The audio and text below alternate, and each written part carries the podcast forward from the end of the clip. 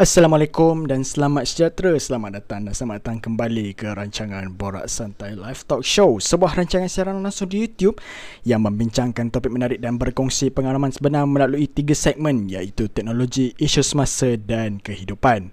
Pada anda yang baru terjumpa channel ini buat pertama kali, jangan lupa uh, sebelum tonton uh, subscribe saluran YouTube ini dan share-sharekan kepada rakan-rakan anda, keluarga anda dan sahabat handai, kenalan anda, jiran anda ataupun grup-grup WhatsApp anda. Okey, sebarkan kebaikan dan maklumat yang uh, lebih uh, orang kata rare datuk dan sometimes ianya memang benda tu akan menjadi manfaat kepada anda. Okey, pada terima kasih Okay, terima kasih saya ucapkan kepada yang menonton di YouTube Porak Santai Live sama ada secara langsung ataupun secara ulangan dan kepada yang mendengar di uh, podcast eh uh, Spotify Podcast, Google Podcast dan juga Apple Podcast. Jutaan terima kasih diucapkan kepada anda.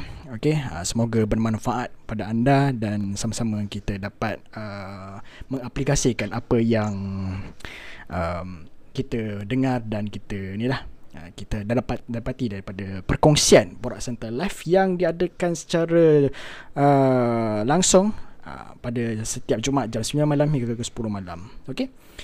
Baik, uh, okeylah. Uh, malam ni uh, Nazim tak dapat lagi untuk bersama kita. Uh, kerana dia ada hal yang tak dapat dielakkan uh, jadi kita bagi ruang pada dia untuk uh, selesaikan urusannya lah okay? dan malam ini uh, minggu ini kita bersama dengan saudara Nazmi Ramli okey? Uh, daripada MPP UTHM eh apa khabar saudara Alhamdulillah, baik, sihat. Terima kasih uh, saudara moderator Daniel Zulkifli kerana sudi untuk menjumpa saya ke Borak Santai Live Talk Show pada malam hmm. ini untuk kita sembang-sembang santai dalam masa yang sama kita isikan sekali uh, nilai-nilai ilmiah dekat dalam kita punya sembang-sembang santai. Jadi uh, kalau boleh tak adalah terlalu formal, kita loose-loose sikit eh malam ha. ni. Kita nak ha. santai, kita nak smooth je. Mungkin hmm. uh, penonton-penonton yang sedang menonton di uh, live YouTube ataupun yang sedang mendengar siaran ulangan uh, bagi Borak Santai malam ni uh, mungkin sambil-sambil makan ke uh, sambil-sambil uh, buat assignment ke apa dia uh, dengar-dengar kita sharing uh, kita uh, borak-borak. Sambil tu kita insertkan lah uh, nilai-nilai insan. Uh, kita insertkan juga uh, ilmu-ilmu pengalaman yang saya share uh, kejap lagi uh, berkaitan dengan uh, videografi baik Boleh kembali kepada dia hmm, baik saudara. Um, seperti mana yang kita uh, iklankan ataupun kita war-warkan dalam uh, kita punya media sosial lah dan di Facebook page Borak Santai Live dan juga Instagram Borak Santai Live. Di mana uh, kita akan mengadakan uh, sesi perkongsian uh, mengenai cerita dan tips videografi Okay, berdasarkan pendalaman sebenar daripada uh, kita punya tetamu jemputan kita lah. Ya, ya, iaitu saudara Nazmi Ramli. Dan um, kita nak dengar sendiri kita nak dengar apa apa yang uh, orang videografi ni buat eh. Dan kita nak dengar sendiri pengalaman beliau sebagai uh, juru video sambilan betul ya hmm. betul betul uh, saya mungkin akan sharekan sedikit uh, macam mana uh, bermulanya saya daripada hobi sampailah uh, saya uh, upkan saya punya skill kemahiran macam mana saya kutip pengalaman daripada uh, event-event atau program yang saya sertai sampailah saya ke hari ini uh, memegang jawatan atau memegang portfolio sebagai Exco Komunikasi Strategik bagi Majlis Perwakilan Pelajar Universiti Tunku Sdn Malaysia. Baik baik. Uh, okey. Um okey lah mungkin ada dalam kalangan kita yang mendengar um, apa sebenarnya videografi ni dan apa dia punya skop dia, apa kerja dia yang buat. Mungkin uh, saudara uh, boleh uh, berkongsi sedikit sebanyak uh, secara santai mengikut pengalaman lah. Hmm. Uh, basically uh, pengalaman saya dalam videografi ni uh, saya bermula untuk shoot ataupun untuk uh, start record video bermula dengan uh, telefon bimbit Nokia yang kecil yang tekan-tekan tu yang ada kamera belakang tu. Uh, bermula dari situ lah. Uh, sejak umur saya 10, 11 tahun mungkin uh, hmm. saya just uh, rakam uh, mainan-mainan saya buat sedikit macam cerita pendek drama tentang mainan-mainan saya kononnya dialog ada watak dan sebagainya. Uh, saya cuba rakam lepas tu bermainlah dengan uh, apa uh, position kamera dan sebagainya. Dari situlah uh, saya rasa develop minat untuk saya macam nak create satu cerita. Sebab hmm. uh, for me kita videographer kita adalah storyteller kita menceritakan uh, sebenarnya uh, apa yang kita nak ceritakan kepada orang lain, apa yang kita nak tunjukkan kepada masyarakat, realiti masyarakat mungkin ataupun apa yang tersirat dan yang tersurat uh, di sebalik di sekitar kita yang yang mana uh, kita tak tahu. So that uh, bermula dari situlah saya rasa passion saya naik dan uh, dia lagi membuat apabila saya uh, melihat ada satu video macam sketsa ringkas uh, sewaktu hari guru sekolah kebangsaan Taman Sudamai uh, video tersebut uh, berdurasi 5 minit macam tu tapi cukup menginspirasikan saya untuk create uh, my own story video lah which is like uh, apa kita macam berminat lah macam oh buat video ni seronok sebab bila habis uh, video ditayangkan orang semua applause orang semua like uh, puji orang semua like uh, macam uh, kagum dengan kita punya kerja dan message tu berjaya sampai kepada audience.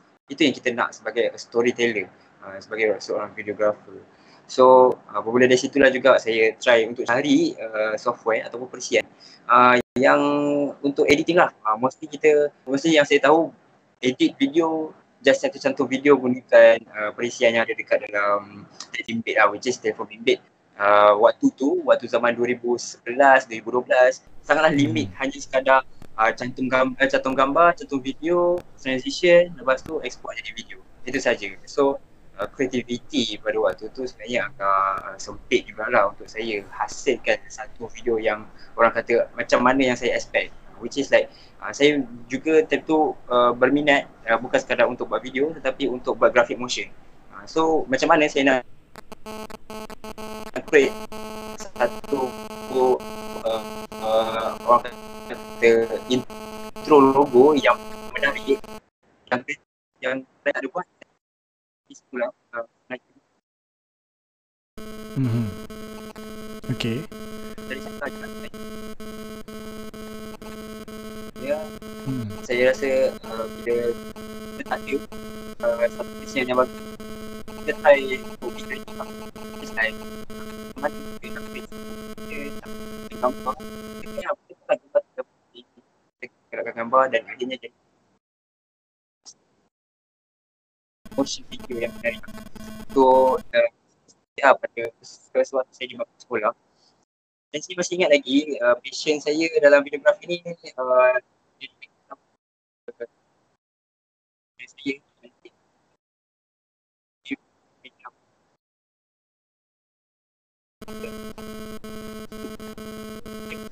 Kur,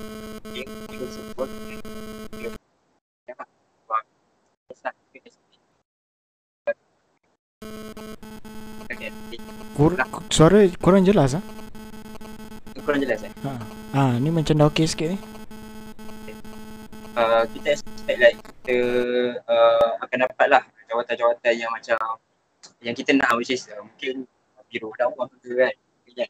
Kita apa mungkin dengan uh, biru punya tu uh, dapatlah dia perlu yeah, uh, dari situ juga like kita try untuk macam buat kelainan bila kita ada video untuk dipersembahkan dekat asrama ke waktu majlis dinner dan sebagainya.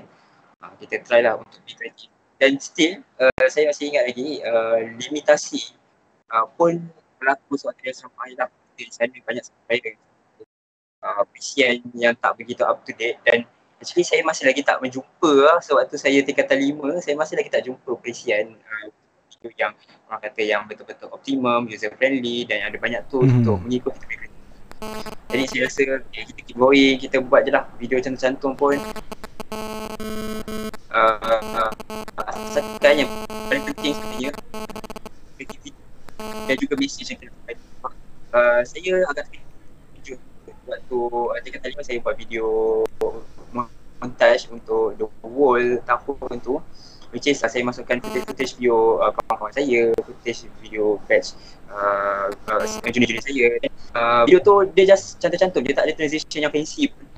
Ada pun lagi bahagian tengah-tengah video tu dan hmm. uh, semua yang melihat semua macam expect that uh, saya create my own music video. Uh, yang which is bila saya create music video tu bila orang tengok balik is a is a is good memory lah untuk kita flashback. Hmm. So dari situ lah macam saya fikir like oh, saya tak pun pun uh, yang macam yang, yang sebab saya tak tahu pun perisian Adobe waktu tu uh, jadi saya fikir like hmm. uh, saya ada perisian macam tu pun sudah uh, orang kata dah boleh menunjukkan saya punya creativity uh, imagine kalau saya dapat belajar uh, lebih lagi mengenai uh, perisian-perisian macam Adobe macam uh, Alhamdulillah akhirnya sewaktu saya melanjutkan pelajaran ke Universiti Tunku Pusat Malaysia sewaktu Januari 2017 pada waktu itu saya sambung pra diploma. Bukan diploma lagi eh, pra diploma. Time tu result SPM pun belum ambil lagi. Hmm. Uh, okay. Saya bermula apa satu perisian yang bernama Filmora dan uh, adalah juga uh, tricks-tricks macam mana kita nak pembentuk mak dan sebagainya kan. Dari itu saya try belajar untuk uh, jadi kreatif. I mean like, saya buat perisian video atas video, gambar atas video, freestyle. Okay, nak jadi lebih kreatif sebabnya sebelum ni kita just ada footage video dengan footage video lagi satu kita cantum sebelah-sebelah macam tu je. Hmm. Tapi uh, dengan adanya uh, kita ada uh, layer which is like kita boleh letak satu video footage video uh, video yang unik uh, satu vision yang unik pada waktu tu lah. Saya teruja teruja sangat. Dan akhirnya saya cubalah untuk create satu uh, video yang kreatif. Which is saya ada assignment uh, berkaitan dengan critical thinking. Subjek critical thinking tu dia subjek English lah mostly. Dan dia uh, kita ditugaskan untuk membuat video mengenai negosiasi uh, apa negosiasi menang-menang menang kalah. Uh, win-win win-lose dan juga lose-lose lah kan. Uh, so kita explain dengan cara yang uh, berilmiah uh, adalah uh, sedikit sketsa kita tunjukkan uh, dan uh, Alhamdulillah saya dapat pujian daripada pensyarah saya buat pertama kalinya. Ialah first time kan? Hmm, betul tu. Masuk uh, masuk universiti dipuji pula oleh pensyarah sebab kita dapat video presentasi yang sangat baik. Uh, hmm. video yang semua orang terhibur yang orang boleh pula orang jadi civil. Semua dapat jadi jadi presentasi berkenaan dengan negosiasi dalam video tu dapat disampaikan dengan baik lah. Meskipun adalah juga bahasa Inggeris saya agak slack sikit dalam tu kan. Biasalah hmm. budak mentah baru nak menjejak kaki ke Menara Gading kan. Hmm. uh, jadi saya rasa uh, saya dapat belajar banyak benda selain daripada edit video saya belajar juga uh, bahasa uh, dan sebagainya. Dan uh, uh, saya berjumpa sewaktu saya uh, sambung further study in diploma. Uh, ni dah habis pra diploma dah ambil uh, result SPM uh, sambunglah diploma Alhamdulillah melanjutkan pelajaran diploma di Universiti Tun Hussein Malaysia uh, jurusan uh, elektrik dan elektronik lah. Kejuruteraan elektrik dan elektronik so uh, dari situ uh, saya uh, dapat berjumpa dengan seorang uh, sifu saya. Boleh saya katakan sifu lah sebab sekarang ni pun masih lagi sifu saya which is hmm. uh, nama glamour dia ialah OP uh, boleh pergi ke IG dia uh, tulis dia underscore OPITT OP uh, dia merupakan uh, Ah ya, yeah, OP. Dia merupakan videografi videografi YouTube sekarang videografi JP lah. Yes, lain. Nah, kita tahu dia banyak buat uh, video profesional sekarang. Tapi uh, berbalik pada 2017 waktu kami baru baru, baru saja nak up dalam sinematografi. Uh, dia nampaklah uh, beliau nampak potensi saya uh, dia kata uh, nak tak kita sama-sama kembangkan. Dia ajar apa yang dia tahu. Uh, saya pun uh, try lah uh, adapt uh, ilmu tu dengan kreativiti saya. Jadi dari situ lah saya jumpa After Effects dulu. Saya tak jumpa Premiere Pro. Saya jumpa After Effects. Oh, After Effects. Saya eh? belajar. Belajar saya belajar macam mana nak create cinematography menggunakan After Effects. Oh. Jadi sebenarnya agak orang kata macam agak terburu-buru lah untuk kita uh, daripada uh, apa movie maker jam tu Filmora tiba-tiba terus jam tinggi ke After Effects which is After Effects ni ada kalau kita nak edit-edit grafik macam VFX ke uh, 3D hmm. animation ke dan sebagainya tu sesuai lah untuk sinematografi uh, dia bergantung. Kadang sesuai kadang tak. Tapi bagi saya After Effects ni kelemahan dia uh, dari segi hardware lah. Itu uh, kita cerita nanti. Uh, saya hmm. nak simpan dulu pada masa saya belajar After Effects tu saya saya kenal lah tu, tu siapa nak guna macam nak add text dan sebagainya. Tapi uh, itulah dia. Macam saya cakap tadi kekangan dari segi hardware saya which is uh, pada waktu tu laptop saya cuma RAM yang ada cuma lah 4GB 4GB which is uh, sangatlah limit untuk kita nak edit ke nak review sekalipun render apatah lagi uh, daripada After Effects tu. So uh, saya dah tahu masalah After Effects ni besar hmm. dan uh, akhirnya saya diberitahu juga oleh sifu saya uh, OP tu. Dia kata ada uh, apa perisian yang lebih optimum uh, op, yang optimal untuk uh, load NPC macam saya load and laptop macam saya which is dia memperkenalkan Adobe Premiere Pro So dari situ lah saya rasa macam Adobe Premiere Pro ni macam tak ada beza sangat dengan After Effects. Tapi dia Ha. lebih uh, lebih selesa, lebih senang guna, lebih smooth. Uh, Tools pun lebih kurang je. Cuma uh, dia compatible lah untuk laptop-laptop yang uh, spek rendah macam saya. So dari situ lah saya create satu video seperti ni Saya video Saya masuk yang Ah, boleh subscribe sini. Okay. Baik, Kak Izan eh. Ah, bukan tiba-tiba tak ada. Tak, tak dibenarkan advertisement tak. Moderator kan. Saudara host kan. Uh, so, ah, itu saya punya channel uh, Dynamica Studio. Boleh pergi, Hmm. boleh check uh, video bertajuk The Best of 2017. Ah, itu adalah video pertama saya. Saya edit menggunakan uh, Adobe uh, Premiere Pro lah. Which is like uh, saya masih baru-baru lagi dan uh, saya juga selain daripada belajar daripada sifu saya macam mana nak uh, apa tu nak trim macam mana nak uh, masukkan lagu dan sebagainya kan. Nak letak-letak efek-efek semua. Hmm. saya juga belajar daripada YouTube lah which is like um, saya banyak tengok muzik video. And of course muzik video yang saya tengok mostly adalah K-pop lah. So uh, ramai juga lah yang tanya macam eh kau ni apa fanboy lah apa semua. Oh kau mesti minat Twice kan. Oh kau ni Onesie lah kau ni ARMY dan sebagainya uh, memang memang ada tuduhan-tuduhan begitu. Tetapi Ah. sebenarnya uh, bila kita dalam K-pop ni of course lah kita dengar lagu. Kita lain lagu. Ah. tu semua orang buat. Tapi benda yang saya buat kedua ialah bila saya tengok MV uh, saya akan tengok apakah uh, visual effects yang dia akan lakukan. Transition dia color Hmm. grading dia.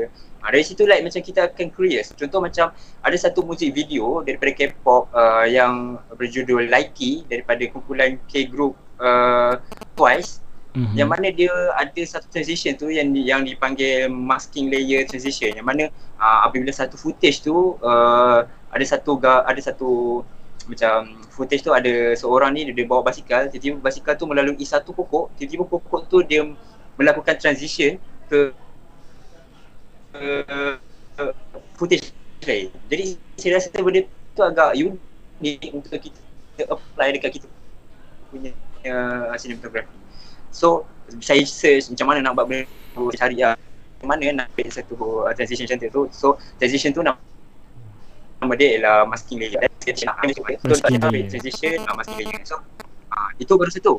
Banyak lagi lah benda-benda yang saya belajar daripada MV K-pop. Walaupun like ya orang tengok K-pop macam nak nak enjoy, nak, nak enjoy, nak enjoy lagu Ataupun nak Ah. tengok bias masing kan Yalah. Kalau apa uh, orang yang minat K-pop ni dia tahulah jiwa-jiwa K-pop ni uh, dia ada fanbase dia, dia ada bias dia dan sebagainya. Mhm. Uh, so selain daripada uh, saya layan benda tu, saya tengok juga dia punya MV, tengok dia punya uh, cinematography dekat setiap MV ni lah, keunikan dia, color grading dan sebagainya. Mhm. Pembawaan dia, tema dia, cerita apa yang dia nak ceritakan based on lagu yang dia bawa, uh, dia kaitkan. So dari situlah uh, saya uh, belajar untuk create satu cinematography yang orang kata yang harapnya bila orang tengok orang faham lah jalan cerita saya uh, perjalanan uh, kehidupan saya daripada tahun, awal tahun 2017 sampai akhir tahun 2017 dan adanya sekarang uh, the best of 2017 boleh tengok dekat uh, video uh, channel saya Dynamica Studios. Uh, tu uh, awal-awal uh, Premiere Pro. Dan saya ingat lagi uh, pada waktu tu uh, saya banyak menggunakan saya rekod saya rekod banyak menggunakan telefon bimbit je. Uh, which is uh, telefon pintar saya uh, phone Asus jenama Asus ni tu Ah, ah, Esa ya. uh, dan actually like yelah limitasi dari dari segi nak record video uh, kita akan rasa macam uh, video orang lain ada macam bokeh-bokeh effect lah apa auto ni fokus-fokus tu kan macam daripada blur tiba-tiba jadi fokus lah macam Mhm. kita sebagai orang ataupun kita sebagai pengkarya kita pengkarya kita macam cemburu lah macam eh, kita pun nak hasilkan uh, footage yang berkualiti macam tu. Uh, instead of kita belajar editing uh, macam saya cerita sebelum-sebelum ni macam more kepada editing. Uh, tapi sebenarnya uh, the, real matter part is waktu production dia. Waktu production dia which is kita nak record satu footage tu uh, berkualiti atau tak footage tu. Which is like uh, kalau kita record F4 is tapi mesti kau ada dia sebagai So, like contoh lah, kita rasa macam kau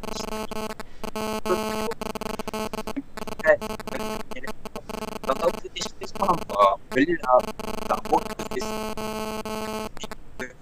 Mhm. ah, dan sebagainya kan mesti lah kita akan rasa hampa bila kita demotivate untuk edit video-video macam tu Mhm. So bagi saya perancangan untuk production which is uh, nak record video tu adalah sangat penting lah.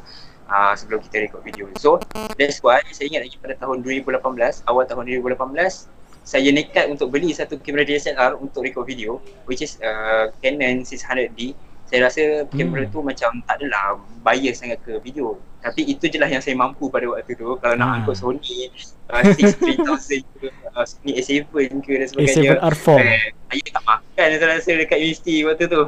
Jadi saya uh, saya pun nekat lah beli uh, uh, video uh, beli uh, apa tu nama dia equipment uh, Canon dan sebagainya.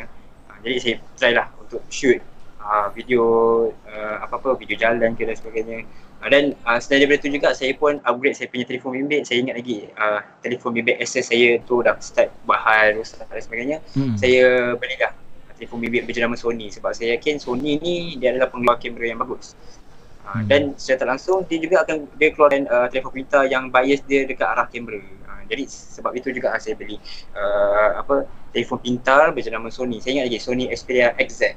Tapi sekarang dah tak reliable lah since dia menggunakan Snapdragon, Snapdragon 820 dan telefon pintar tu senang panas, bateri senang habis dan sebagainya.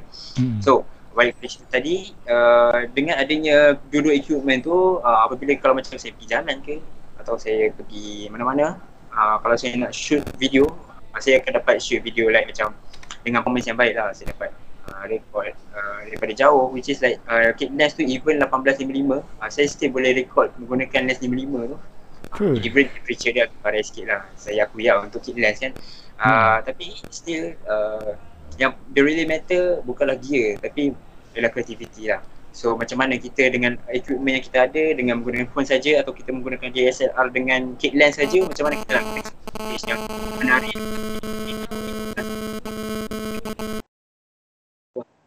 dan juga saya style juga saya saya belajar reflect so basically yang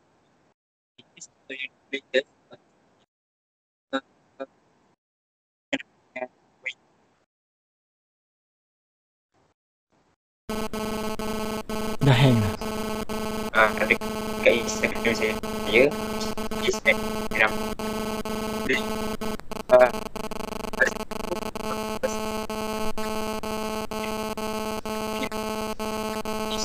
Suara dah out.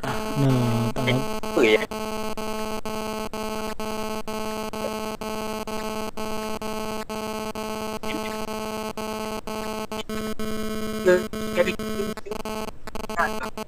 Balik Amin Saya rasa dekat mana-mana smartphone sekarang ada dah. Uh, feature-feature macam tu. Uh, jadi, uh,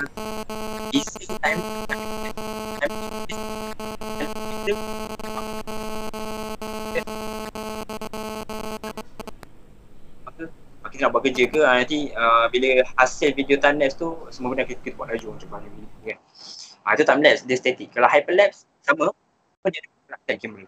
Which is like cara uh, saya nak buat hyperlapse ni uh, saya sharekan sikit lah. Uh, actually saya tonton juga lah beberapa video YouTube sebagai juga kan. Uh, cara dia adalah kita ambil gambar macam kita nak hyperlapse kan gambar bangunan. Uh, macam dalam video saya yang uh, latest lah. Uh, macam mana kita nak create satu video yang orang kata bangunan tu uh, daripada satu uh, posisi awal ke satu posisi satu posisi akhir which is like ada movement lah. Maksudnya macam mungkin uh, waktu awal footage uh, video tu bangun video bangunan tu jauh daripada kita. Tapi nanti makin lama makin lama makin lama uh, dia punya video dia punya gambar bangunan tu makin lama makin dekat. Uh, hmm. Tapi dia dalam footage tu dalam 2 3 saat macam tu je. Dan uh, kita tak record video. Kita ambil gambar satu-satu. Which is kita ambil gambar daripada contoh macam uh, bangunan tu, this is bangunan dia dan kita mula dari sini. Hmm. Uh, kita ambil gambar satu dulu daripada depan. Kemudian kita langkah selangkah, kita ambil gambar lagi, langkah selangkah, uh, ambil gambar lagi, selangkah ambil gambar, selangkah ambil gambar, selangkah ambil gambar sampailah kita expect like macam is around 60 ke 70 footage macam eh 60 ke 70 gambar macam tu. Hmm. Dan kita baru barulah uh, siap dan kita uh, masukkan dekat kita punya Film Pro dan kita hasilkan kita punya hyperlapse. Uh, which is like daripada situ like kita tahu lah contoh macam kalau kita nak buat video tu berapa saat which is 2 saat. Standard kalau video satu saat mm, 30 uh, 30 gambar dalam satu saat which is like kalau hmm. kita tahu frame rate per second kan. Hmm. Uh, jadi kita perlukan 30 gambar untuk selesai. So kalau saya shoot 60 ke 70 gambar, mungkin video tu dalam 2 dua lebih saat macam tu lah. So hmm. kita akan dapat footage bangunan hyperlapse yang cantik daripada luar sampai dia masuk dalam macam tu. Uh, dalam sekitar 2 saat lebih. Macam tu lah. Uh, macam mana satu proses hyperlapse tu. Dia penat. Dia penat sebab kita hmm. leceh lah macam nak satu. Uh, dah dah ke depan sikit ambil gambar satu. Kan, Tapi hasil dia puas lah. Uh, kalian boleh try lah untuk uh, kalau kalian ada kalian try belajar hyperlapse ni uh, lepas tu kalian mungkin boleh share lah dekat orang impress orang ramai lah untuk eh, macam macam mana kau buat ni? Kau mesti ada buku dan sebagainya. Aku boleh tunjuk macam tu kan. Dan kita menggunakan DSLR yang biasa saja dan kita cuma ambil gambar saja. Uh, so itu antara satu benda kreatif lah yang kita boleh letak dekat kita punya footage so uh, dari situ juga saya pun tak expect pada pada pertengahan bulan 2018 dan pada September 2018 juga saya sertai uh, unit media bagi MHS dan tu uh, ada uh, MHS uh, minggu orientasi untuk mahasiswa baharu UTHM uh, atau nama panjang ialah minggu haluan siswa lah. Uh, hmm. saya dari situ lah saya develop untuk try uh, make a montage. Yang mana montage tu lepas lah. Uh, dia agak pening sikit sebab kita nak kena uh, simplifykan video-video yang kita dah record sejak awal daripada program sampailah di habis program jadikan satu video macam boleh dikatakan muzik video jugalah kan. Hmm. uh, so kita create satu kita record kita create kita try apply transition kita try apply color grading dan sebagainya. Kita apply juga hyperlapse yang kita dah belajar waktu awal tahun tu. Dan result dia Alhamdulillah kalian boleh tengok dekat channel YouTube saya juga Dynamica Studios. Boleh tengok uh, minggu haluan siswa September 2018 Uh, video tu kalau tak silap saya telah mencapai tontonan seramai 5000 tontonan. Hmm. Uh, buat masa kita tahu lah uh, ni yang kali terakhir saya lihat lah tak tahu lah sekarang sudah berapa. Hmm. Jadi kalian boleh tengok mungkin uh, dia punya kualiti video tu agak menghampakan lah since saya pun record menggunakan uh, kit lens saja. Tapi itulah kita develop daripada bawah. Kita Betul. try develop daripada bawah macam mana nak create uh, a huge cinematography dan uh, saya agak terkejut like macam saya dapat feedback macam orang teruja untuk lihat kita punya hasil karya. So uh, keep things going on pada tahun 2019 pun uh, sama juga saya join uh, MTM which is MTM tu adalah penjenamaan semula lah daripada minggu halun. Hmm. So, dia jadi nama dia bertukar minggu transformasi mahasiswa sebab kan ada pertukaran uh, Perdana Chancellor HEPA waktu tu Prof. Dr. Afandi Ahmad dan dari situ jugalah kita apa try lah buat yang sama create a cinematography juga uh, kita uh, kemudian apply macam-macam decision zoom out zoom uh, apa masking layer uh, lumah fade lumah mid semua. Uh, kemudian kita create satu video orang kata video uh, video montage lah. Juga pada tahun uh, pada hujung tahun 2019 which is September 2019 di transformasi mahasiswa. Saya juga create video tu. Dan actually like uh, saya berharap pada waktu tu uh, idea kreatif saya dalam penghasilan video tak berhenti di situ lah. Tapi apakah daya kita uh, dikejutkan dengan uh, penyebaran wabak uh, pandemik COVID-19 dan hmm. dari situ saya rasa macam tak banyak event, tak banyak program uh, tak banyak video yang saya buat. Jadi saya rasa agak kecewa jugalah pada waktu tu. Tapi uh, sedikit sebanyak apabila saya duduk di rumah uh, banyaklah benda-benda yang saya buat which is like uh, ada juga saya buat video untuk ajar orang lain macam mana nak buat video. So uh, itu saja. Saya rasa pengalaman saya dalam videografi dan selain daripada itu mungkin uh, baru-baru ni juga kalau tak silap saya bulan Ogos Ogos lepas uh, ada satu pertandingan B-roll which is like uh, B-roll ni adalah uh, kita uh, adalah macam mana kita create a, a cinematography dengan uh, barang-barang yang ada dekat sekitar kita B-roll. Uh, pertandingan tu saya sertai dan Alhamdulillah saya memenangi uh, tempat pertama lah untuk pertandingan. B-roll uh, which is hmm. B-roll tu uh, program yang diajukan oleh kelab ITC Information Technology Club lah daripada Fakulti Sains Kejuruteraan dan eh, Sains Komputer dan Teknologi Maklumat. Uh, ITC FSKTM kan? Uh, ITC FSKTM yes. Uh, dari, dari situ like macam uh, itu sebenarnya jujur saya kata itu adalah for the first time lah saya sertai pertandingan video.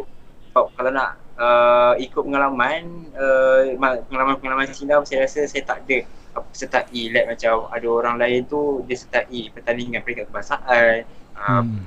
pertandingan yang diajukan AJEO dan sebagainya uh, saya bukanlah orang yang orang kata rajin untuk masuk uh, pertandingan tu jadi saya pun cubalah macam kita nak cuba kan tahap kita bila kita dah asah selama sejak uh, waktu kita umur 11 tahun uh, kita nak nak tengok daripada umur 11 tahun sekarang ni umur saya 21 22 nak tengok uh, kemampuan saya uh, cinematic video tu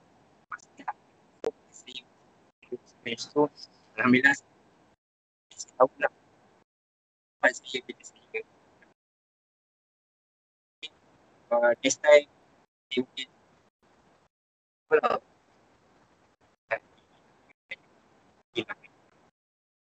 Mesti pengalaman.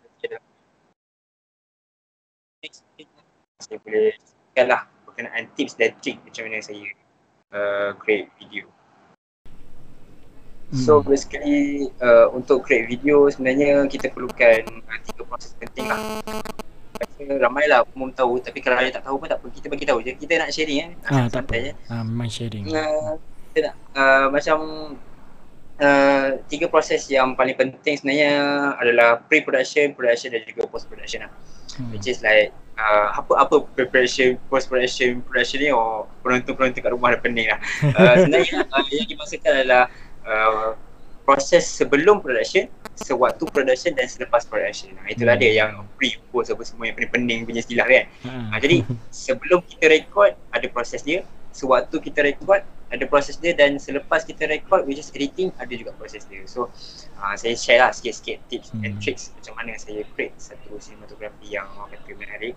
Which is uh, sebelum saya uh, create satu design eh satu video. Maksudnya macam saya nak cerita apa mula kita kena tahu lah tujuan kita nak buat video tu kita nak buat video tentang apa. Uh, contoh macam kita nak buat montage tentang program minggu transformasi mahasiswa. So uh, kita kena tunjukkan lah mungkin uh, dia just montage. Yang mana montage ni kita masukkan render video, render footage yang kita dah record uh, sepanjang hari itu. Uh, kita compilekan jadi satu video. Which is like bila kita, kita dah compile tu uh, kita cuma nak bagi tahu apakah aktiviti-aktiviti yang dilakukan. Uh, mungkin pada hari pertama MTM tu ada sesi pendaftaran ada sesi uh, orang kata ada drive thru dan sebagainya sebab ikut SOP COVID-19 ada sesi uh, apa uh, pelajar-pelajar angkat barang ke bilik dan sebagainya. Hmm. ada sesi yang uh, membantu uh, para pelajar ni untuk mendaftar dan sebagainya. Ha. Hmm. Scene-scene begitulah yang kita mula-mula kena yang kita target untuk record. So benda itulah yang kita masukkan dekat kita punya storyline. Kita punya storyboard lah sebenarnya cakap storyboard. Just kita kalau boleh sediakan satu kertas putih. Ha, kalau dapat whiteboard pun tak apa. Lagi-lagi orang kata uh, lagi digalakkan kalau dapat whiteboard. Hmm. Kita tulis uh, awal, awal video nak apa mungkin intro sedikit uh, mungkin logo tentang program tu ke dan sebagainya ataupun uh, tajuk just tajuk bagi program tu dan baru masuk footage yang kita nak masukkan which is footage uh, AJK buat kerja uh, pelajar-pelajar sampai yang data uh, ibu bapa anak kan? Uh, so uh, hmm. footage tu lah yang kita nak try shoot uh, so kita just plan je lah awal-awal kita nak try untuk kita nak try cari scenery apa.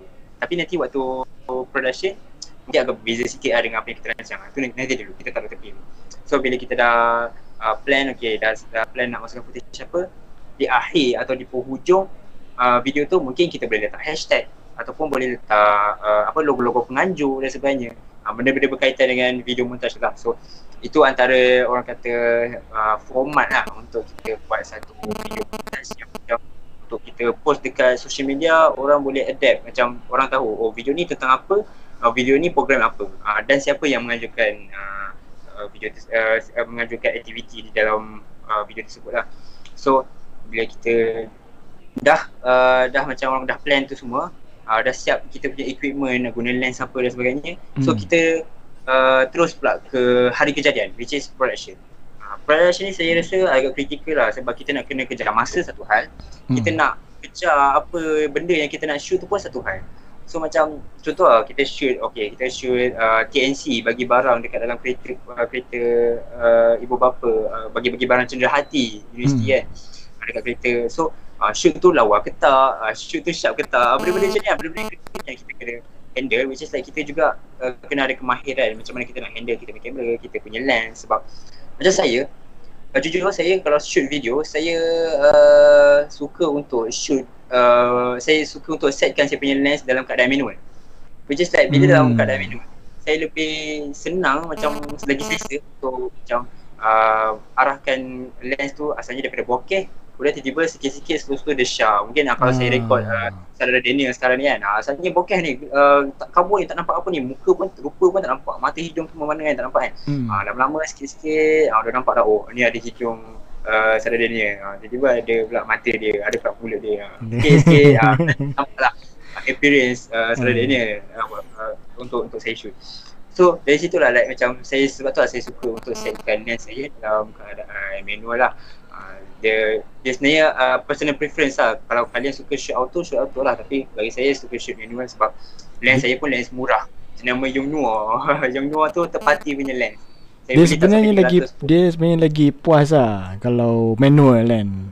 Ya dia, ya betul. Hmm. dia sebenarnya lagi puas sebab uh, ikut kreativiti kita. Sebab apa yang kita lalu dalam uh, fikiran kita lalu dalam kepala otak kita uh, kita uh, buatlah waktu hari kejadian. So uh, bila kita dah shoot banyak video uh, setting kamera pun penting which is like kita kena tengok uh, kita nak shoot uh, 30 ke 50 frame per second Hmm. Uh, tetapi macam kalau kita nak create video yang slow mo Of course lah kita shoot dengan frame rate yang tinggi Supaya nanti like kalau kita uh, shoot 30 Tiba-tiba kita nak slowkan footage tu Nanti uh, footage tu dia akan jadi choppy lah. Dia akan jadi macam sangkut-sangkut sikit. Uh. So sedap lagi kita shoot 50 frame rate Ataupun kalau kamera anda uh, penonton-penonton yang pendengar-pendengar Penonton-penonton dekat rumah tu kamera anda lagi mahal daripada kamera saya mungkin.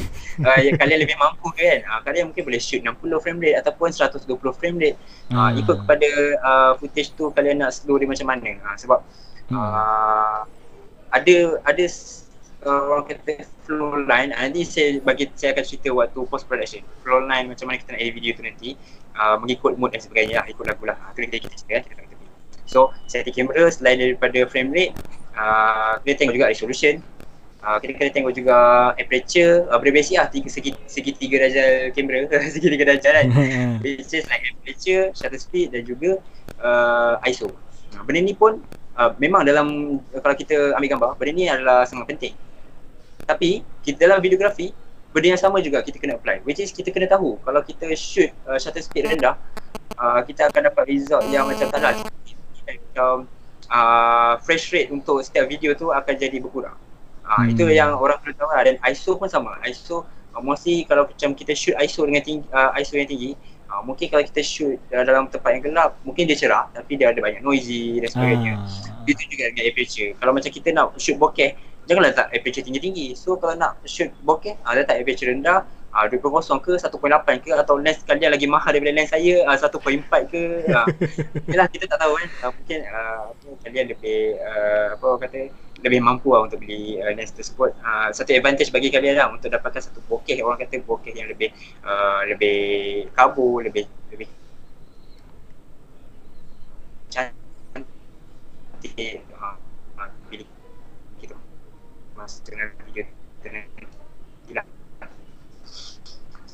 So hmm. basically uh, dah selesai setting tu semua. Dah. Sudah video uh, sekalian.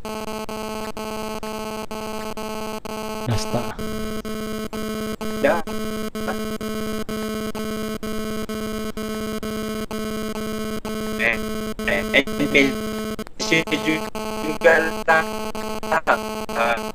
ambil murid itu. Banyak. Dah dah sangkut lah.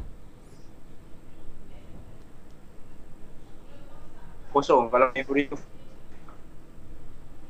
uh, satu video footage lepas tu dah full. So uh, make sure lah. Uh, uh, apa?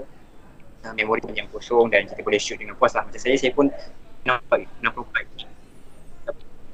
uh, punya storage so that saya boleh shoot untuk satu minggu punya program.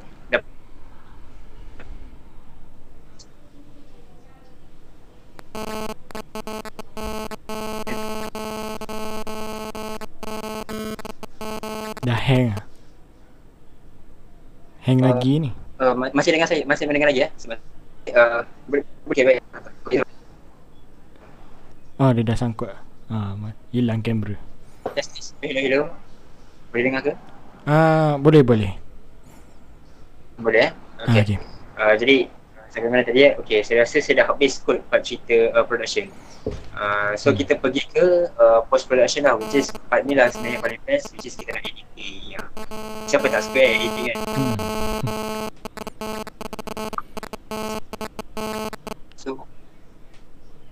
Dengan editing tu uh, kita uh, first thing first lah.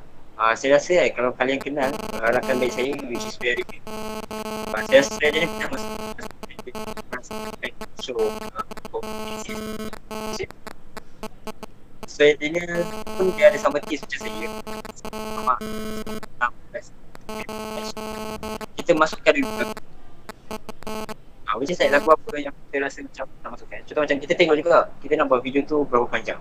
So bila kita dah tahu video tu nak berapa panjang Contohnya macam 3 ke 4 minit ah, Kita set lah satu lagu yang dalam duration yang sama ah, Ataupun kalau kita nak buat video tu dalam 1 minit je ah, Kita kena cari the range lagu yang tepat-tepat 1 minit Ataupun yang kurang daripada 1 minit.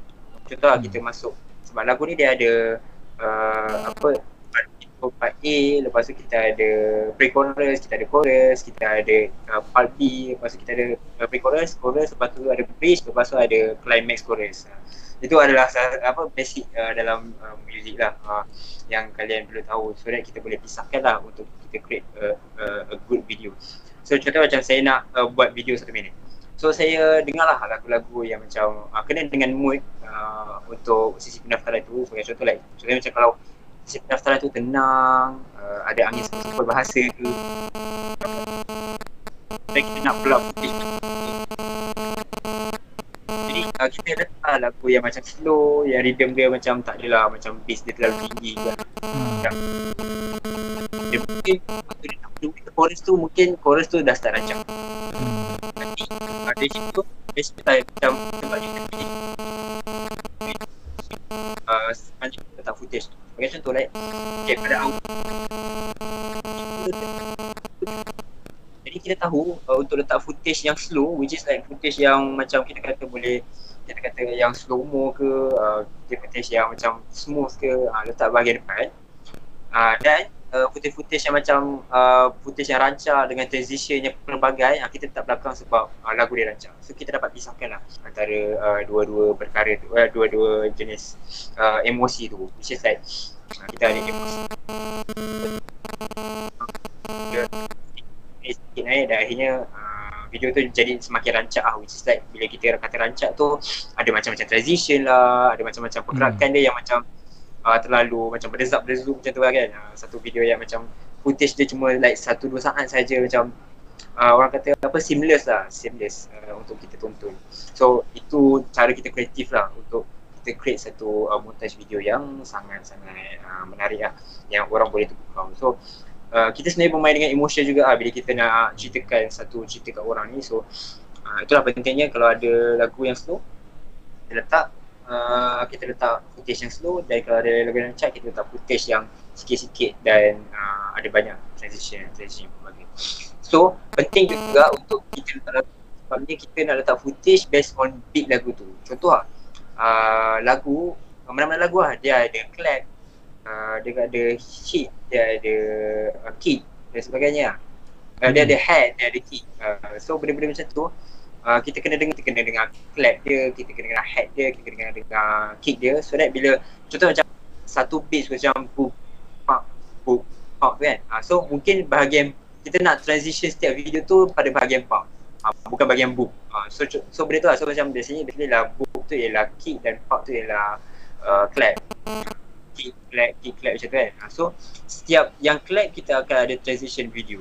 Uh, transition maksudnya transition footage lah uh, kalau tak letak transition pun mis- I mean like macam dia kena dengan beat Contoh macam uh, ada bunyi beat je uh, tukar footage lain. Beat je tukar footage lain. Saya Hmm. rasa kalau kalian gemar tengok video-video di TikTok saya rasa ramai dah. Banyak dah video TikTok yang imitasikan uh, uh, apa uh, transition based on beat ni. Saya rasa banyak ah uh, kalian boleh tengok dekat TikTok. Uh, mungkin uh, kita boleh sharekan lah nanti uh, so dari situ lah yang macam kita rasa macam oh bila kita bermain bila ada lagu masuk macam ada beats uh, footage tukar beats tukar beats footage tukar tu. So benda tu benda tu uh, video tu akan jadi lebih menarik lah untuk kita tonton. So habis daripada uh, post production tu uh, paling penting sekali adalah kita nak export video tu kita nak export sebagai apa kita nak save sebagai apa. Mungkin like uh, apa kebiasaannya uh, saya nak export quality tu based on keadaan. Sebagai contoh like contoh lah saya kena buat video montage on the spot sebelum jam 5 petang which is 5 petang tu ialah majlis penutupan. Hmm. majlis penutupan majlis. Jadi saya perlu save video uh, saya perlu render video tu uh, dalam macam mana? Uh, dalam bentuk apa sebab nak kejarkan masa. So hmm. biasanya saya akan save pada 480 je 480p widescreen uh, supaya like uh, render tu dia akan jadi lebih cepat. Uh, storage dia akan jadi lebih kecil dan maybe yelah uh, 480 tu resolusi dia agak rendah. Tapi kita tengok balik majlis penutupan tu dia buat kat mana? Nak tunjuk video tu dekat mana? Dekat slideshow besar ke? Dekat skrin besar ke? Dekat satu majlis? So kalau uh, dia menggunakan skrin besar kalau kita menggunakan resolusi yang rendah pun sebenarnya tak jadi masalah sebab uh, audience dia, dia akan tengok daripada jauh. Dia takkan tengok dekat slide tu dekat-dekat dekat-dekat ada bahagian daripada slide. Tu tak ada. Hmm. dia akan tengok daripada jauh Uh, dia akan duduk kat tempat duduk dia, uh, VIP pun akan tengok dekat tempat duduk dia, dia akan tengok, dia akan tengok macam Wih menariknya video ni, wih menariknya video ni Kualiti dah, dah, dah, tak pandang dah waktu tu sebab dia nak tengok video yang uh, video yang apa video aktiviti yang berlangsung pada hari uh, pada hari-hari sebelum majlis penutupan tu lah. So it's a better way untuk kita export dia dalam format 480p widescreen. Itu sudah cukup uh, memadai dengan 30 frame rate lah. Uh, itu sudah cukup memadai untuk kita paparkan kepada orang ramai. Uh, next kalau macam kita nak upload video di social media, uh, kita kena search juga dekat mungkin kat Google ke uh, saya sebab saya tak berapa nak ingat tapi kita kena save uh, which is like Instagram dia ada limit untuk uh, quality video which is like kalau kita uh, upload satu video yang over quality at the end video tu sama pecah aja macam video yang tak berkualiti uh. jadi untuk penting untuk kita uh, setkan uh, Instagram punya uh, kita tahu Instagram punya resolution paling tinggi dan juga frame rate paling tinggi dan juga uh, apa refresh rate yang tinggi. Uh, yang yang maksimum lah untuk Instagram. So that kita dapat limitkan setting kita pada tahap itu saja. Tak lebih dan tak kurang. So bila kita upload video tu di, di Instagram ke di Twitter ke uh, di mana-mana social media platform lah di TikTok ke kan mungkin kalian uh, nak buat konten-konten TikTok lepas ni kan bila dengar uh, video ni. Mungkin uh, kalian boleh uh, ni lah. Uh, save. Uh, ataupun export itu based on social media punya preference. Kecuali WhatsApp lah. WhatsApp je yang pecahkan video walaupun video tu dah ikut maksimum. Uh, apa video ready kan. Uh, tapi nak macam ni lah, WhatsApp dia more kepada kita nak uh, sampaikan uh, apa media-media macam tu. Hmm. so uh, kalau YouTube YouTube special sikit uh, kalau nak export 2180 kalau saya 2160 uh, 160p uh, dengan resolusi 60 frame rate eh, dengan uh, frame rate 60 frame rate per second tak ada masalah. Semua nak render tu lambat sikit lah dan nak upload pun makcik sikit lah kalau nak upload kali upload dan tahu data ada dalam masa ni dia upload 60p uh, ni. Kenapa saya suggest untuk upload video YouTube 2160p sebabnya sebab YouTube boleh capai sampai 2160p tu Uh, tapi uh, YouTube dia ya sebab sistem YouTube dia ada sistem resolusi dia sendiri, resolution which is like kalau macam orang tu data dia tak kuat, dia nak tengok 480 je, still boleh enjoyable lagi video. So it's better untuk kita render uh, a huge quality. Cuma uh, bila kita nak render satu video dengan quality yang tinggi ni, kita kena make sure juga yang video tu, video yang kita footage-footage dalam tu juga dalam resolusi yang sama ataupun resolusi yang berhampiran dengan resolusi yang kita nak export. Sebagai contoh lah, kita nak hmm. export 1080p je. Tapi video footage dekat dalam video kita tu um, video WhatsApp je which is 480p. ha, so in the end uh, video tu dia akan jadi stretch dan dia akan jadi pecah lah. Of course lah dia akan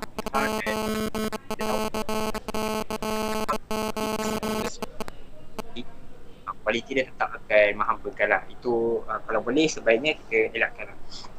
Kita kena tengok juga video uh, video di dalam tu ada ke tak 1080 ataupun uh, semua video footage tu dalam 480 je. Hmm. nak export ke 1080 boleh tak ada masalah. Risiko cuma pecah macam tu je lah. Dia hmm. takkan dapat expected result yang macam kita nak So itu antara yang paling penting lah sewaktu kita export video dan lain-lain tu macam transition, uh, apa color grading, uh, VFX dan sebagainya benda tu actually like kita develop kita punya creativity based on apa yang kita tengok ah. Macam macam saya cakap macam saya share awal-awal tadi saya suka tengok K-pop, MV K-pop dan bila saya tengok macam oh satu efek tu menarik saya google Saya Hmm. Google atau saya cari kat YouTube macam mana nak edit sebiji macam dekat dalam MV TikTok tu, eh, Hmm. MV uh, K-pop. So dari situ saya belajar dan saya try juga uh, berimajinasi macam mana saya nak create video yang kreatif dengan transition dan sebagainya. So Hmm. uh, pesanan saya juga uh, satu tips jangan pernah berhenti berangan. Uh, mungkin saya waktu zaman sekolah dulu saya pernah kena ketuk dengan cikgu saya sebab saya berangan dalam kelas. Tapi kalau kalian nak jadi satu storyteller yang sangat kreatif, kalian kena berangan and make sure that uh, kalian kena berangan tu apa yang audience akan expect daripada you guys punya video. Uh, contoh macam saya expect like oh saya berangan saya nak ada footage yang macam uh, close up punya footage lepas tu medium uh, medium uh, apa med- jarak mediumnya lepas tu jarak jauh punya ada drone lah dan sebagainya. Uh, tu expectation. Kita akan cuba bayangkan kita akan cuba playkan video-video yang bakal kita edit tu dekat dalam minda kita. Apa kita punya expected result. Dari situlah kita bila kita dah dapat gambarkan dekat kita punya minda uh, baru kita tulis atas. Kertas kita tulis kita punya storyline storyboard kita. Uh, dan sebagainya even though like macam yelah there is certain there is certain certain situation yang macam critical situation lah. Macam dia tak expect macam mana kita expect. Which is like contoh lah kita nak shoot outdoor. Nak shoot uh, pengantin lah kan contohnya pengantin shoot pengantin outdoor nak shoot pengantin lari-lari macam lari-lari kejar-kejar kan Hmm. berlari berkejar oh whatever lah uh, so, so Ada kita nak shoot ada orang dah kahwin hari ni. eh ada kahwin Ada, ada orang dah kahwin hari ni. Ya, ya. Hujung-hujung hujung-hujung tahun kan maklum lah biasa kan cerita sekolah Ah. hujung tahun berkahwin. Okey. uh, so mesti uh, kalau macam kita nak kita dah prepare nak shoot macam ni, nak shoot kat taman tu, nak shoot Hmm. dekat tasik tu. Tiba-tiba on that day hari kejadian kita nak shoot tu hujan. Uh, jadi apa yang kita boleh buat? Selain daripada kita shoot berlari berkejaran uh, di, di tengah taman kan uh, mungkin kita boleh shoot uh, dekat kaki lima uh, jalan slow-slow ada rintik-rintik hujan kita close up punya shoot uh, hujan-hujan tu. Lepas tu slow-slow uh, mungkin uh, pengantin tu uh, sedikit demi sedikit menghampiri antara satu sama lain. Uh, bermula detik-detik romantis uh, dan sebagainya uh, itulah kita kena tonjolkan kepada audience. Kita nak tonjolkan Hmm. apa? Uh, mungkin dari situlah mungkin uh, dari situ kita boleh ceritakan kepada audience uh, dia punya message tersirat lah di sebalik uh, footage yang hujan tu. Mungkin kita nak katakan uh, mungkin uh, duniaku seperti dunia kini uh, hujan um, uh, mendung dan sebagainya tetapi munculnya dirimu ibarat melengkapkan diriku uh, macam tu lah. Itulah tugas kita sebagai storyteller uh, kita Hmm. kena explain lah macam mana kita nak uh, video kita ditonton supaya like uh, orang enjoy. Orang enjoy dan orang faham macam apa di sebalik tablik ataupun apa yang kita cuba ceritakan. Uh, Hmm. dari situ like uh, berlakunya benda-benda kreatif. Uh, banyak lagi itu baru contoh hujan. Uh, mungkin contoh lain lagi uh, kita boleh buat uh, keunikan lain-lain lagi. Mungkin kalian ada idea sendiri ataupun kalian ada imajinasi kalian sendiri. Uh, mungkin kalian boleh ekspresikan dengan uh, video. Uh, so pesanan saya uh, kepada yang sedang mendengar atau sedang menonton uh, sama ada secara live ataupun secara ulangan uh, pesanan yang saya pegang sampai sekarang jangan pernah kisah uh, kita ada gear apa, kita uh, ada laptop apa dan sebagainya. Sebab yelah uh, ramailah uh, macam macam community community uh, videographer, community community cinematographer kat luar sana yang kerjanya asyik meracun je. Cakap uh, katanya eh ni tak best ni kena upgrade uh, Sony A7 Oh, laptop ni tak best ni pakai Windows 10 nak kena upgrade MacBook dan sebagainya. uh, so akan ada uh, community-community yang meracun tu dan kita kena berbijak di bumi yang nyata lah which is like uh, apa kita sedar yang kita ni uh, kita ni student, uh, gaji Hmm. pun tak ada, uh, income pun uh, berapa ratus je lah sebulan kan kalau kita buat side business dan sebagainya. So uh, kita slow-slow lah kalau macam uh, ada keperluan untuk kita upgrade, uh, kita upgrade slow-slow tapi kalau tak ada satu pesanan saya be creative.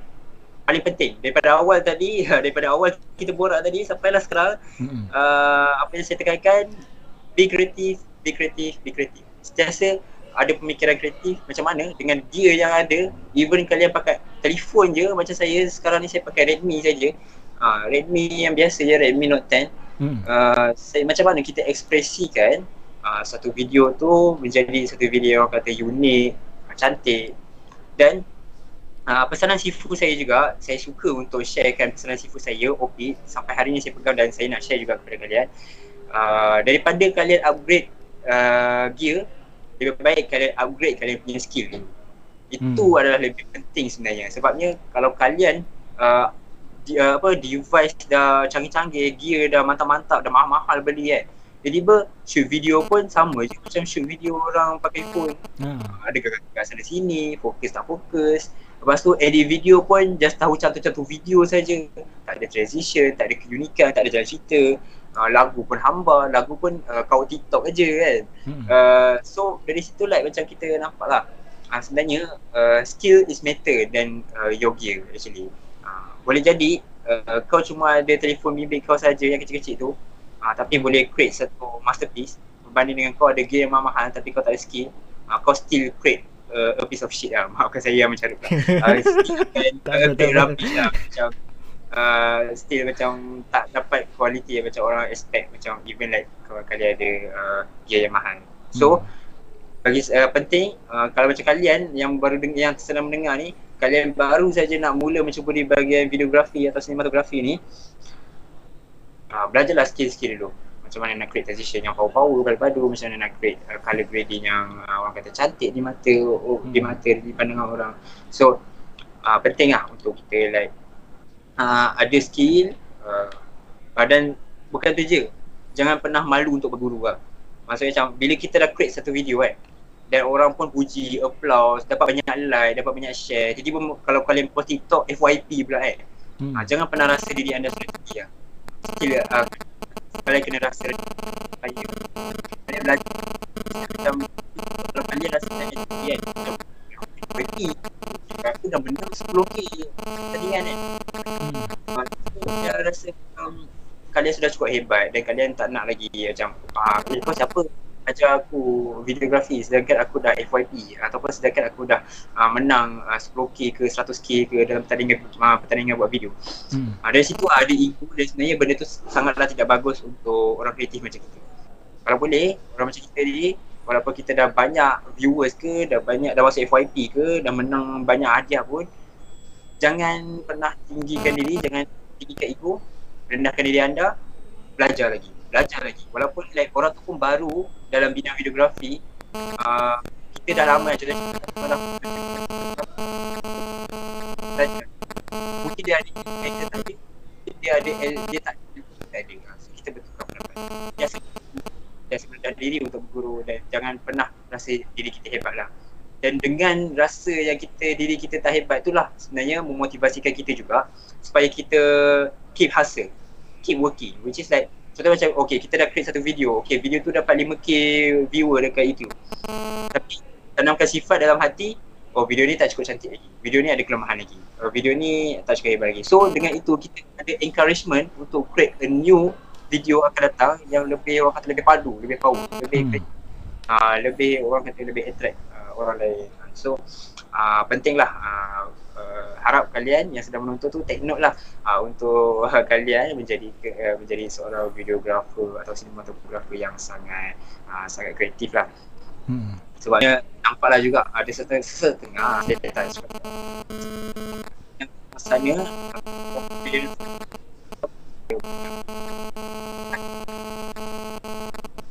dia orang senang ada yang mereka so kalau boleh rendahkan diri kita lower our expectation and uh, be humble lah. Yang paling penting tu lah be humble. Uh, so that uh, bila kita nampak uh, satu karya orang lain yang lagi better daripada kita jangan rasa dengki lah ataupun jangan rasa iri hati. Hmm. it's better untuk kita rasa terbuka dan kita rasa macam eh macam mana nak macam kita rasa macam nak belajar which is like eh macam mana nak buat benda ni? Eh dia buat lighting dia soft lah eh dia buat uh, transition dia menarik lah oh dia buat uh, apa video dia 5 saat je tapi 5 saat punya video like macam wow. Ada, ada zoom zoom effect dan sebagainya. Ha. kalau boleh kita bertanya kita rendahkan diri kita kita reply story tu ke atau kita komen ha, kita tanya macam mana nak buat? Bro macam mana nak buat video macam ni? Macam mana nak buat footage macam ni dan sebagainya? Rendahkan diri kita. Itu yang penting lah so uh, saya rasa itu sajalah. Kalau nak cerita uh, uh, sepanjang pengalaman saya dan apa yang saya dapat sepanjang saya uh, create a video. Actually itulah macam saya cakap tadi awal mungkin dari segi pencapaian saya saya taklah pergi mana. Saya tak menang 10k macam saya cerita awal-awal tadi lah Hmm. uh, tapi uh, the real matter is uh, benda ni saya terima sebagai hobi dan dengan hobi saya dapat uh, macam ni saya dapat kembalikan apa yang saya buat atau apa yang saya minat ni kepada masyarakat which is like saya join program, uh, record video program, orang suka dengan kita punya video dan itulah macam mana uh, dengan kemahiran media yang kita ada, kita dapat serve balik the people. Kita dapat serve balik masyarakat kita sebab kita dapat ilmu ni daripada masyarakat, akhirnya ilmu ini kita gunakan untuk kebaikan masyarakat. So itulah yang paling penting. Bercakap dah macam tunai manifesto lah macam oi. Kita kumpul dengan masyarakat. Oh, kita kena sebenarnya uh, memanglah saya walaupun saya uh, MPP tapi itulah yang paling penting sebenarnya kita buat uh, untuk uh, inilah kepentingan semua. So itulah bukan sebab sedikit lah macam dah serba banyak jugalah kan. Kompak uh, banyak tu. Ha. Berkaitan dengan videografer ataupun videografi ni. So hmm, apa lagi kalau macam saya nak share mungkin share sikit kot mengenai uh, apa macam mana buat VFX dengan menggunakan PNG ke uh, mungkin benda tu uh, benda tu mungkin uh, lain sesi tadi sebab benda tu pun panjang juga sebab hmm, panjang. Uh, VFX ni dia bermain dengan effects bermain dengan motion. Benda tu agak licin lah bagi saya.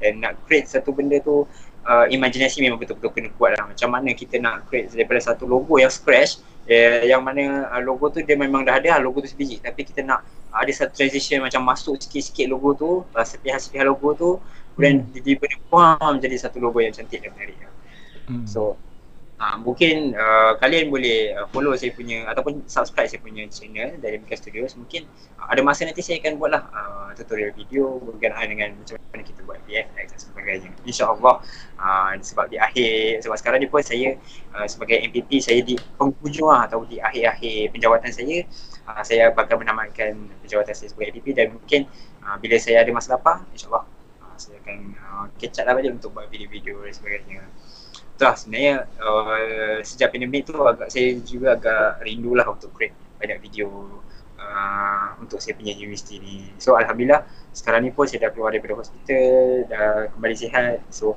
harapnya lebih banyak lagi lah karya yang saya akan uh, buat. Social media saya uh, dan uh, saya try lah belajar. Dan saya nak ajak orang lain pun belajar hmm. dengan saya juga. Belajar bersama-sama dengan saya juga uh, Ni dah akhir kata ke sebab sekarang dah jam 10.4 minit ni. Ah, Dah. Dah 10 minit dah jam 10 So uh, macam orang kata lah macam biasanya di akhir-akhir atau di penghujung-penghujung rancangan ni yang kita nak promote si diri, diri kita sendiri kan. Self marketing orang kata.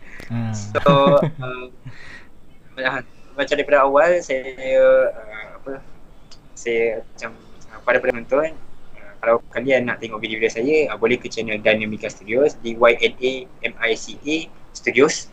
Uh, boleh je search dekat YouTube memang korang akan jumpa ya insyaallah. Uh, kita dah letak dekat uh, boleh, boleh subscribe. Uh. Uh, boleh boleh juga subscribe. Hmm. uh, boleh juga follow saya punya Instagram nazmiramli underscore N A Z M I R A M L I underscore. Hmm. dan juga boleh juga follow saya punya TikTok which is nazmiramli uh, N A Z M I R A M L I. So basically uh, TikTok tu sebenarnya tak adalah banyak sangat karya Mostly banyak karya saya akan upload dekat Instagram dan juga YouTube lah uh, Basically itu sajalah saya rasa uh, Setakat ni untuk uh, pengalaman cerita lah berkaitan dengan hmm. videografi Okay, uh, nampak lah panjang lebar dan padat uh, uh. Itulah Walaupun like macam tadi adalah sangkut-sangkut sikit kan Tadi uh. ke yang ni masalah tadi sikit Tapi kita kasih jalan, kita kasih kita kasih borak. Ha, harapnya kalian yang sedang mendengar tu adalah sedikit sedikit input lah untuk kalian dengar hmm. dan terinspirasi lah untuk uh, tontonan dan juga uh, untuk motivasi kerja anda dan sebagainya untuk still uh, sustainable dalam bidang videografi. Okay, insyaAllah. Baik, uh, terima kasih kepada saudara Nazmi atas perkongsian yang cukup padat, hebat dan panjang lebar straight je daripada awal tadi sampai ke saat ini. Ha. Itu lah. juga daripada saudara Daniel kalau macam nak mencelah kena tanya apa-apa soalan kan. Tapi uh, dia tak dia tanya ni kita jalan je lah. tak apa, kita bagi bagi dia storytelling. Uh, sebab kita nak dengar pengalaman sebenar kan. Dekat nak simbang-simbang simbang-simbang kari je. Tak adalah kan. Tapi, macam, hmm. Dia tak cukup kari lah. Sebenarnya kita mau pada ilmiah lah. Ha. Instead of kita instead of kita bagi kari, kita bagi kariah. Ha, nampak tak? Ha. boleh lah, boleh lah. Mantap yeah, mantap. Okey, uh, itu dia uh, pada anda yang nak uh, menonton eh uh, karya-karya yang dihasilkan oleh saudara Nazmi kita boleh ke Dynamic Dynamica Studios eh. Uh, saya ada letakkan di uh, live chat eh. Uh, check out Dynamica Studios boleh pergi lepas ni search dan jangan lupa untuk subscribe Dynamica Studios. Okey, bagi dia sokongan sikit untuk dia lebih uh, bersemangat untuk menghasilkan karya yang lebih bombastik lepas ni. Okay. Dan uh, jangan lupa juga untuk subscribe Borak Santai Live Talk Show jugalah. Yes. Uh, sebab uh, uh. Daniel dah promote saya, saya pula macam segan saya promote juga. Cross, uh, cross promotion. yes. Okay, okay. Uh, okay. Terima kasih saudara Razmi. Okay.